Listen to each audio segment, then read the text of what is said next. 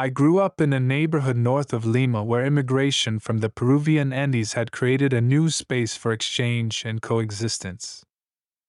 In this way, I assimilated the worldview of my surroundings through customs and rituals. Later, I lived outside my country for 11 years, during which time the sensation of living in foreign spaces that I felt were my own forged in me a profound reflection on my identity. For health reasons, I returned to Peru and lived in the jungle to cure myself for a year through traditional Amazonian medicine. Re establishing contact with what I assimilated as a child, the importance of ritual. After this stage, I came to live in the sacred valley in Cusco, the place of origin of my paternal family. From this point, I began to reflect on and explore the bridge that exists between tradition and the contemporary world and I revisit themes that have accompanied me at different stages of my life, such as identity and ritual.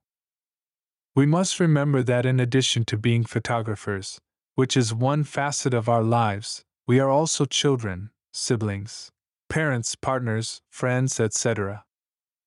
All our facets are woven together when we photograph. Where do I photograph from? What is my place in the world? Am I aware of my body when I photograph? What interests me? What excites me?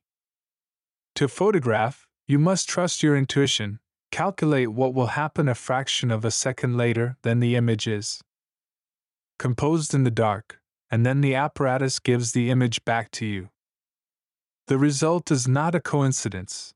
I believe that there is already a prior agreement for that image to emerge and communicate an idea. To photograph is to read symbols and understand them in an unconscious or conscious way to transmit to others a truth, a message of life. That message must be transmitted, and it looks for ways to do it. To photograph, we must surrender, lower our heads, and accept what is given to us to communicate to others and to ourselves.